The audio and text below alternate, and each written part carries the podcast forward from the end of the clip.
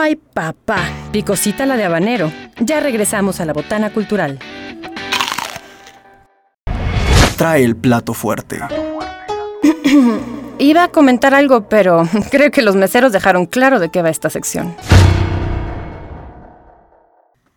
Y regresamos con más aquí en la Botana Cultural. Estamos ya en el plato fuerte y me da muchísimo gusto saludar en esta tarde a Rubén Castillo, eh, colega, amigo, un gran... Eh, creo que eres un gran difusor también de toda la cultura, de toda la parte eh, audiovisual, de todo el trabajo cinematográfico que se realiza, que realizan los chavos aquí en San Luis Potosí. Bienvenido Rubén, ¿cómo estás? Muchísimas gracias Marta, un placer. Oye, ya teníamos ganas de entrevistarte desde hace tiempo. Sí, así que qué bueno que andas acá en la botana cultural. Oye Rubén, voy a platicar un poquito acerca, es súper abstracto lo que les voy a contar, porque de verdad es que se nos iría a la media hora y entonces ya no alcanzaremos a platicar, pero les voy a platicar un poquito acerca de, la, de, de, de todo lo que ha hecho Rubén. Él es productor, es editor, es colorista, es postproductor especializado en 3D, estéreo con experiencia en formación académica, es licenciado en diseño gráfico por la Universidad Autónoma de San Luis Potosí, actualmente eh, trabaja como productor en Mexicanal y recientemente pues ha coordinado eh, la postproducción de diversas series, entre las que destaca por ejemplo La culpa no es mía, eh, también ha asistido en algunos otros trabajos como audiovisual entre los que puede destacar, por ejemplo, em, su participación como colorista y postproductor en documentales como Justicia para Carla Pontigo, Estaciones, Persistencia, Mover un río, Terreno de juego, Hilado salvaje, entre muchos otros. Cortometrajes, películas eh, y todo de alguna manera enfocado a ser colorista. ¿Qué es ser colorista, Rubén? Para la gente que anda diciendo, ¿y eso de qué va? Cuéntanos. Mira, pues es una, es una, eh, es un oficio muy padre. Ajá. Eh, nosotros que trabajamos como en la industria audiovisual, pues vemos desde, no sé, desde las novelas, porque me ha tocado corregir novelas o anuncios o, películas, eh, que ya las vemos acabadas y las vemos preciosas y digamos que si a lo mejor no conocemos el proceso, pues es una parte de cierre de la fotografía el fotógrafo ah. filma su trabajo, pero generalmente aunque lo haga muy pulcro y el fotógrafo sea muy bueno, hay un trabajo de postproducción donde se mejora la imagen y se le saca el mejor provecho.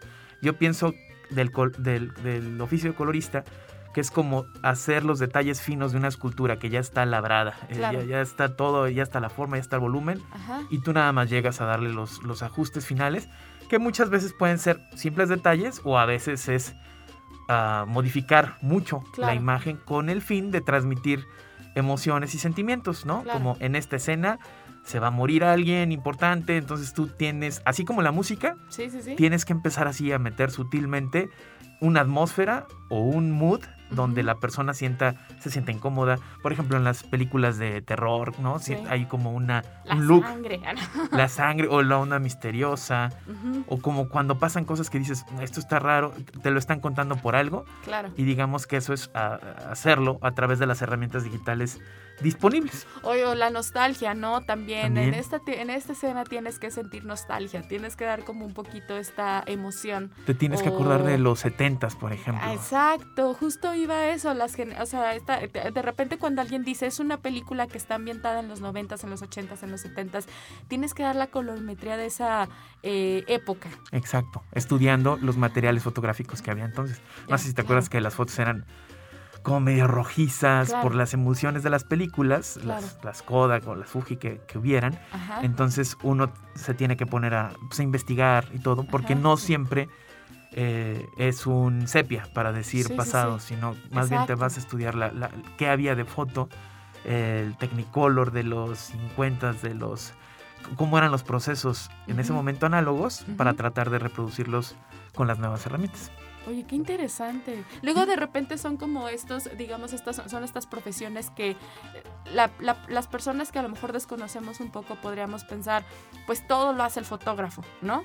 Y entonces te das cuenta que hay como todo un equipo detrás de esta postproducción y que es un, es un es algo bien importante para justo lograr como los fines que tiene la película, la novela, el comercial, etcétera. ¿Qué es lo que más te gusta? ¿La película, la novela, el comercial, el documental? ¿Lo disfrutas diferente? Eh, me gusta mucho cuando hay un reto distinto. Por ejemplo, te comparto uno muy concreto. Sí, sí, sí. En Filming Latino hay una hay un cortometraje medio raro. yo, no lo dirigí. Este, y respeto mucho la dirección de mi amigo, se llama Roberto López Flores. Pero está medio raro, o sea, está como incómodo, es este no sé si eres un poco religioso, pues a lo mejor no te gusta, ¿no? ese tipo de cosas. Este se llama Besar la sangre. Ese lo hicimos en 3D estereoscópico, que es un poco lo, que menciona el, abstract, que en lo que cuando me formaron como colorista, me formaron en una salita de cine. Yo trabajaba en una salita de cine preciosa, chiquita, que tenía un proyector eh, de cine. Y yo trabajaba con lentes como cuando vas a, la, a ver una película oh, en 3D. Entonces, este. Oye, el sueño de todo niño. Pues, yo estaba encantado, yo estaba encantado, era, una super, era un super lugar. Casi no teníamos proyectos, pero me formaron como colorista y 3D estereoscópico al mismo tiempo, ¿no? Entonces. Mm unos cuates en Oaxaca me contactaron por Twitter, hicieron ellos un, cortometraje experimental eh, que se llama Besar la Sangre y lo filmaron con una cámara Handycam, que te estoy hablando de hace, no sé, siete años, una cosa así.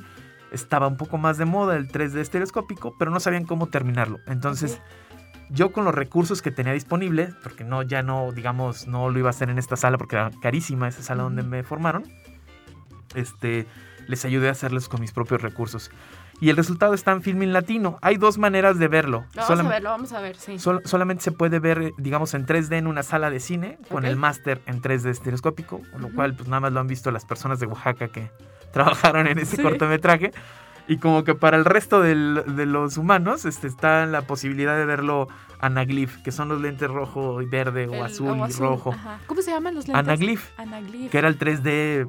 es una técnica de 3D viejísima. De hecho. Y que aparte fueron un boom. Me acuerdo que algún, algún tiempo, digo ya aquí recordando la nostalgia, pero en algún cine creo que los estuvieron utilizando, ¿no? En algún momento lo tuvieron que utilizar. Sí, de hecho, o sea, yo. O sea, los daban a la gente que llegaba a ver la película y uno feliz con sus antes antes de que fuera el cine 3D polarizado. Por ejemplo, la hace o este año se cumplen 100 años de la primera película en 3D que se llama o sea, se llamó The Power of Love.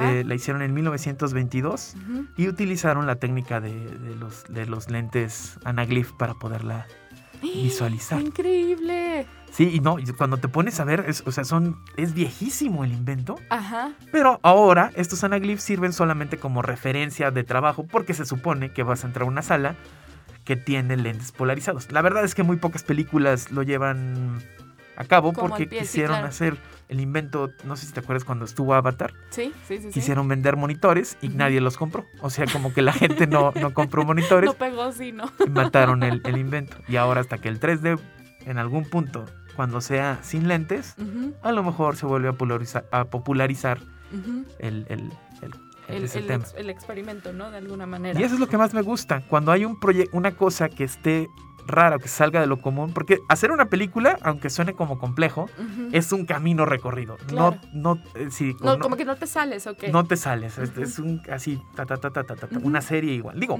es muy complejo, es muy demandante se te van yo creo que días de tu vida. y el sueño también, yo creo. Es muy pesado. Pero, por ejemplo, hace poquito hicimos un flash mob en, 360, usando cámaras 360. Y entonces ese flujo de trabajo eh, de hacer algo con una cámara que, poco se conoce, qué, provecho se le puede sacar, ese tipo de cosas son las que más me divierten. Los nuevos retos. Los retos como... Oye, Rubén, ¿cómo fue que llegaste a esto? O sea, ¿en qué momento de la vida dijiste, yo quiero hacer eso? Eh, y, porque es, es, es una profesión, un oficio que es complicado decirle a alguien exactamente quiero hacer esto, creo yo. O sea, como que luego de repente pues pasa esto, ¿no? Que los chicos que están interesados en la realización audiovisual o es como guionismo o es dirección o es este fotografía o es... Entonces, ¿a ti cómo fue que te llegó así la luz, la, la rosa de un programa conocido y dijiste por aquí me quiero la rosa me, tocó, me tocó... Primero tengo un defecto eh, o virtud que yo creo que son, las dos viven juntas, que soy muy inquieto y tengo como digamos, el concepto de la palabra multidisciplinario. Entonces yo cuando estaba estudiando la carrera de diseño gráfico, tenía mis intereses puestos en 10 lados distintos. En lugar de tener el foco en algo muy concreto y decir, yo me quiero dedicar a, esto, yo decía, yo estaba confundido, yo decía, no sé si quiero terminar la carrera de diseño para cambiarme a comunicación, eh, no sé si quiero estudiar cine porque me interesa, o me gusta bailar, entonces no sé si quiero ser bailarín. O sea, tenía como muchas cosas en la, en la, en la cabeza. Y al final, este, pues opté, todo se, todo, todo se pues me condujo a terminar la carrera de diseño gráfico y a trabajar profesionalmente en cosas donde la imagen se moviera, ¿no? Al principio eran interactivos, que, digamos, y ahora no son tales, no, los, usamos a través de un CD-ROOM, todo son aplicaciones, etcétera. Pero poco a poco fui migrando al video, a, la edición, entré por el lado de la edición. y, cuando empecé a trabajar en televisión, porque empecé a trabajar aquí en, en, en Mexicanal, cuando lanzaron Mexicanal, o lanzamos Mexicana en el 2005, al muy poquito tiempo, eh, mi esposa entró a la carrera de cine y entonces me tuve que ir forzosamente a la Ciudad de México. O sea, como que no había... No había de otra. No había de otra. de hecho, cuando me dijo entré, ya así como que dije, ay, lo sabía. De que bueno, ya deja busco departamento en la Ciudad Deja busco trabajo allá donde no conocemos a nadie. Y o sea, se fueron sin conocer a nadie. Pues sí. Prácticamente sí. Prácticamente nos fuimos sin conocer a nadie. Eh, a mí me tocó ser como el soporte económico de ella durante la carrera y la maestría. Este, y bueno, pues afortunadamente, muy afortunadamente, eh, conocí al gerente de postproducción de Argos, eh, que hace poco falleció. Aquí cabe decir que yo cuando estaba joven, yo tenía muchas pues lagunas. bien joven. No, pero cuando. no, de, veras, cuando estaba joven, cuando, estaba estudiando la carrera de diseño gráfico, tenía muchas dudas y decía, me quiero dedicar a esto y a la animación y tal, tal, tal, tal, pero no conocía a nadie en San Luis que lo hiciera. Y curiosamente, en la Ciudad de México, casi todos mis jefes fueron diseñadores gráficos. Órale. Que se dedicaban al video, a la televisión o al cine desde otra área, ¿no? Motion graphics, postproducción, etcétera. Y bueno, pues el gerente de, de, postproducción de Argos, que en paz descanse, se llama, se llama Julián Lezama, era diseñador gráfico y me formó como editor en un sistema muy raro que se llama Quantel, porque ya todos los sistemas, aquí conocemos Final y Premiere, sí. allá hay 20 opciones. 20 más, ajá. Entonces, después de formarme como editor para ESPN en ese, en ese, en ese programa raro que se llamaba Quantel, eh, ¿Cómo se llamaba? Quantel. Quantel. De hecho, es un programa súper usado en Foro TV, en la BBC. Eh, es un programa inglés. Ajá. Y ESPN lo tiene, digamos, en Estados Unidos y lo, y lo adapta para su sucursal en México o en Latinoamérica. Ah, y conociendo una vez ese programa, me invitan y él es el que me abre la puerta a, que me vaya, a que me formen como colorista en un lugar que compró un cuantel más, más profesional para hacer películas, ¿no? En el momento del boom del 3D y tal, tal, tal. Y ya a partir de ahí, pues digamos como que curiosamente fui durando como tres años en cada, en cada trabajo, porque siempre salía una nueva oportunidad más interesante, mejor, claro. que en ese momento me convenía. Y pues fui adquiriendo conocimientos de técnicos, al mismo tiempo creativos, pero sobre todo técnicos de programas pues que no iba a conocer en San Luis Potosí, ¿no? Entonces tuve la oportunidad de conocer una cosa bien rara que se llama Best Light, en las que se hacen un chorro de películas. Una cosa bien rara que yo respetaba mucho y al principio me daba mucho miedo que se llama Flame, que es para hacer efectos visuales. Y de alguna manera todo eso lo vas integrando, ¿no? Sí, y claro. dices, ah, bueno, se puede hacer en After. Se va haciendo como un mapita con hilos que todo une con todo, ¿no? De alguna forma. Si yo ahora mismo en una herramienta muchísimo más económica que se llama DaVinci Resolve quiero encontrar algo que usaba en el Flame, basta con que lo busque y entonces doy a con qué posibilidad a mi alcance puedo hacer eso que se hacía en otra sala de postproducción más sofisticada. Ya. Oye, bueno, y luego síguenos contando. Y entonces llegas y estás en Argos, te, te, te, capacitan en, en, este eh, programa, empiezas por ahí con, con, con diversos eh, proyectos, etcétera, y es como llegas al, al cine, eh, digamos. sí, en algún momento. O a la producción audiovisual, para llamarlo más. Bueno, sí, en realidad sí, así fue. En la sala donde me formaron esta salita preciosa de, de 3D, pues había muy poquitos clientes. Creo que vendimos como tres proyectos. Aún así, lo vendían muy caro y y, nos iba, pues no mal, pero de todos modos yo veía que eso no iba a perdurar. Claro. Porque había muy poco trabajo real. Entonces, bueno, pues lo que hice fue volver a salirme a Argos. Estuve, eh, me dieron la oportunidad de pues, producir una serie donde trabajaba, no sé, Carlos Carrera o Pitipol Ibarra, que es el hermano de Pigmenio. Eh, o gente muy, por ejemplo, Bárbara Mori, ¿no? Gente como ahí, ahí me tocó coordinar postproducción. Y el proyecto se acabó. Eh, en las relaciones humanas en, este medio, te puede ir muy bien. La mayoría de las veces me ha ido muy bien con, con, mis demás compañeros, pero bueno, en el caso concreto de Argos, este, había un colorista que como que no me, me miraba con ojo de... Este me, este me quiere ganando la chamba. Entonces, este, no hubo como que no prosiguió el proyecto. No está mal porque el proyecto salió bien y todo, pero nada más yo no, no, no me mantuve en Argos y lo que tuve que hacer fue buscar trabajo como freelance. Y en algún momento yo decía, bueno, ya hice cosas de televisión, ya hice cosas de series, eh, me gustaría trabajar en, películas. Y conocí un postproductor maravilloso, es, como un, es como un Peter Jackson de, en la Ciudad de México, se llama Ariel Gordon. Tiene una super empresa que se llama Cinema Máquina y ha producido un chorro de cosas de cine independiente en México. Y es muy respetado. También es ahora como productora. O sea, de hecho también puedes encontrar a Cinema Máquina como productora de tal cosa o postproductora. Y ahí, bueno, él me invitó a, trabajar como data manager o DIT en, cinco películas de ficción, donde pues conocí como otro aspecto, que es el trabajo en el set, de cuidar los datos, y, aunque sea como un trabajo muy ñoño, eh, de mucha responsabilidad. sí, claro, sí, sí. Digamos que si se pierde un día llamado, eh, pierdes el dinero de la producción de un día, que ha de ser, no sé, dependiendo, actores, locaciones, si ese día explotaron un carro, lo que fuera. Sí. ¿No? Entonces, este. Ustedes imagínense más o menos como cuánta cantidad de dinero se puede perder en un día de producción. ¿Cuánto será? Pues ponle unos 200 que bajita la mano, pesos, 250 mil pesos. Digo, pero pensando que luego se, o sea, que es complicado encontrar el recurso, pues es... Sí, es, no, es súper complejo. De le hecho, pegas, le pegas. Sí tienes que ser como muy cuidadoso con eso. Sí, claro.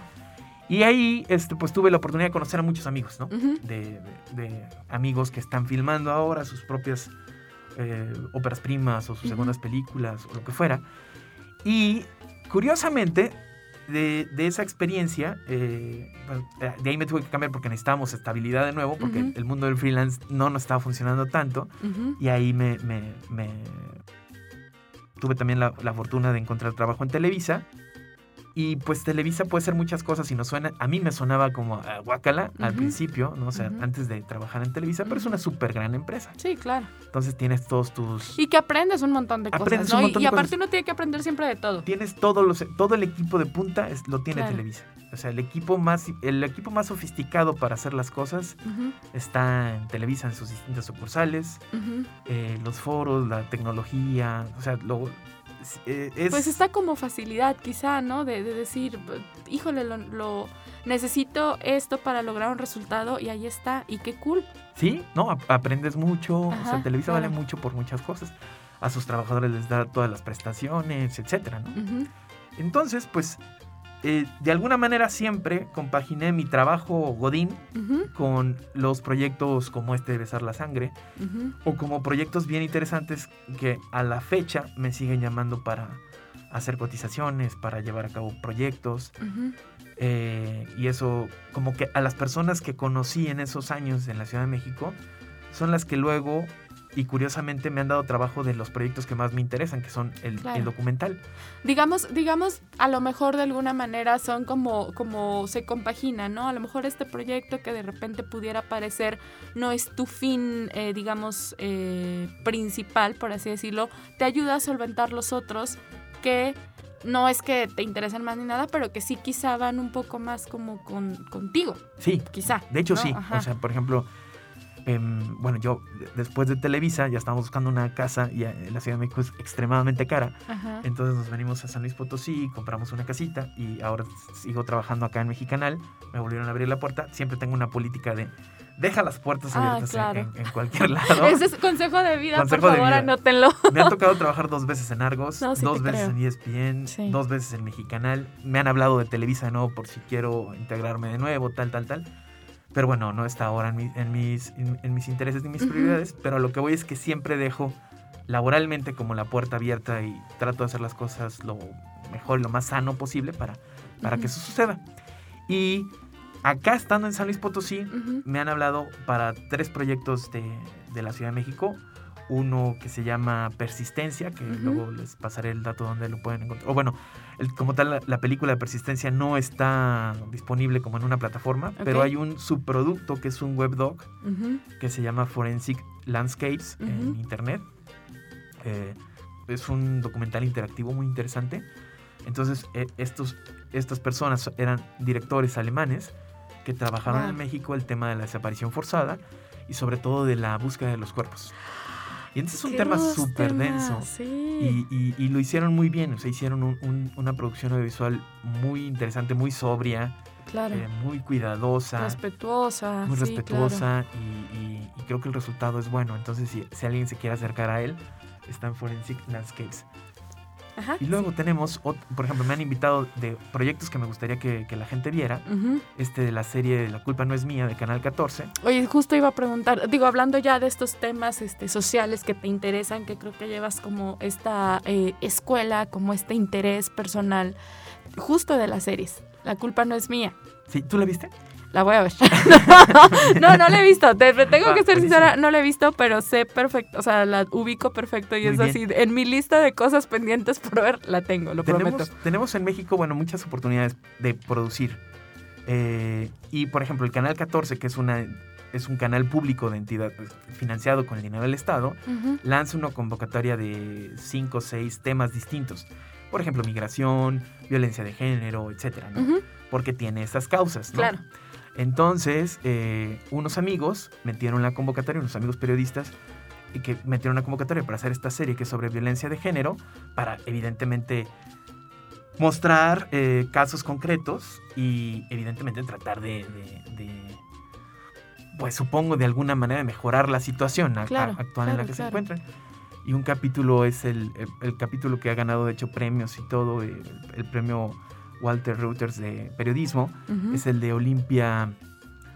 Olimpia Coral Melo, eh, la, de la ley Olimpia. Y pues está muy bien, es, eh, eh, la serie en, general está muy bien. Y me gusta decir que la, y que la terminamos en San Luis. Claro. O sea, la filmaron en, México, en la Ciudad de México, pero el equipo que estuvo detrás en la parte de la, de la postproducción del cierre, bueno, una parte estuvo en México, el, músico, que trabaja en los músicos de José y así.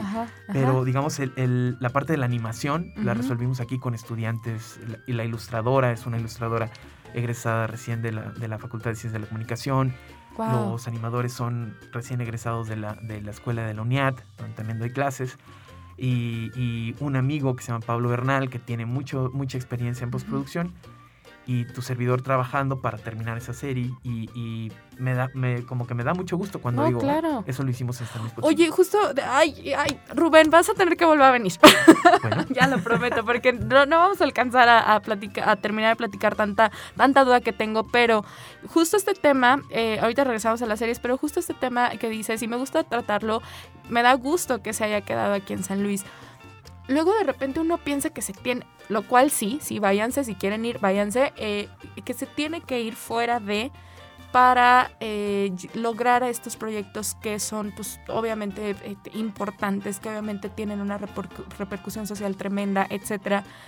Pero es, es, un poco decir, aquí en San Luis o en las provincias, no en San Luis, en la provincia, se hacen un montón de cosas y hay un montón de talento y claro que puedes repercutir. Eh, Sabes, es que de repente es esto de, no, ¿por qué te quedas? Vete, aquí no la vas a armar.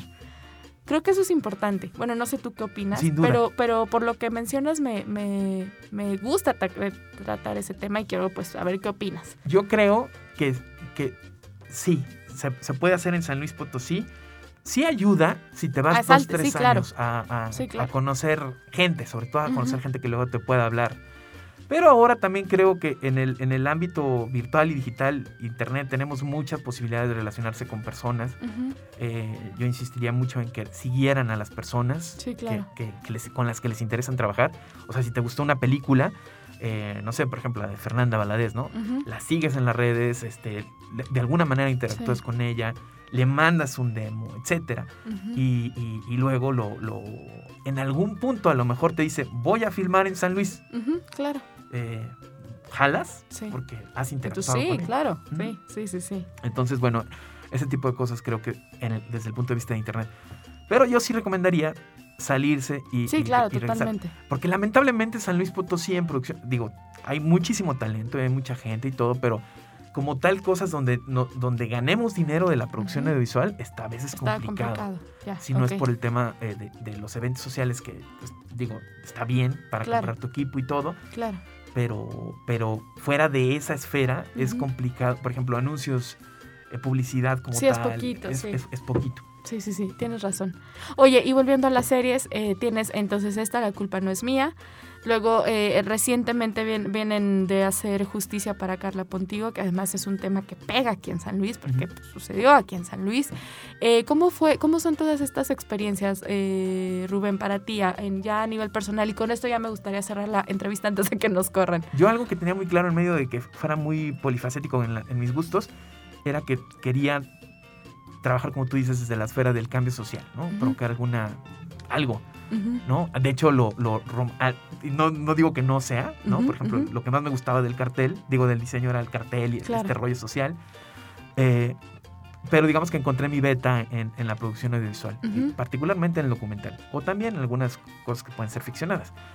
Y, y, va por ahí, ¿no? O sea, el, cuando encuentro una cosa que, que, me dicen, esto se trata sobre tal y tal, y que yo creo que puede haber un México mejor después de, o sea, de si alguien lo ve o lo que sea, es lo que más este, me interesa. Cuestionar, ¿no? A través de, o sea, de eso que me estaba mostrando en, imágenes, cuestionar, eh, preguntar qué estoy haciendo, creo que es un trabajo maravilloso el que hacen ustedes. Pues eh, me, me gusta que las condiciones se han dado para que así sea y pues poco a poquito íbamos. Oye, Rubén, tienes que volver a venir. de verdad, porque hay como otras 20 preguntas. Me hubiera gustado seguir platicando más, pero eh, bueno, el tiempo en, en radio es muy corto, pero gracias por estar aquí con nosotros en la Botana Cultural estaremos en contacto ya para volverte a hacer a venir. Gracias, Muchísimas gracias. Muy bien a todos. Oye, por cierto, ya rápidamente redes eh, a través de ah, los que la gente te pueda contactar. Casi básicamente ahorita solamente Twitter. Eh, se arreglan post, arroba se arreglan post. Se arreglan post. En Twitter. Y en LinkedIn me encuentran como con mi nombre, Rubén Castillo Pesina. En YouTube tenemos un canal que se llama Itac Films, todo pegado, con doble T. Y si no, yo también tengo un pequeño canalito que no tiene contenido público, el que también es Rubén Castillo Pesina. Ahí están, ahí están las redes sociales para que sigan toda la trayectoria y por supuesto si necesitan algún eh, eh, proyecto, creo que es una excelente, excelente opción, Rubén, que bueno, seguirás platicándonos más en, en siguientes programas. Muchas gracias por estar con nosotros en la Botana Cultural. Nos escuchamos el próximo martes en punto de las 2 de la tarde. Que tengan un excelente día. Hasta la próxima.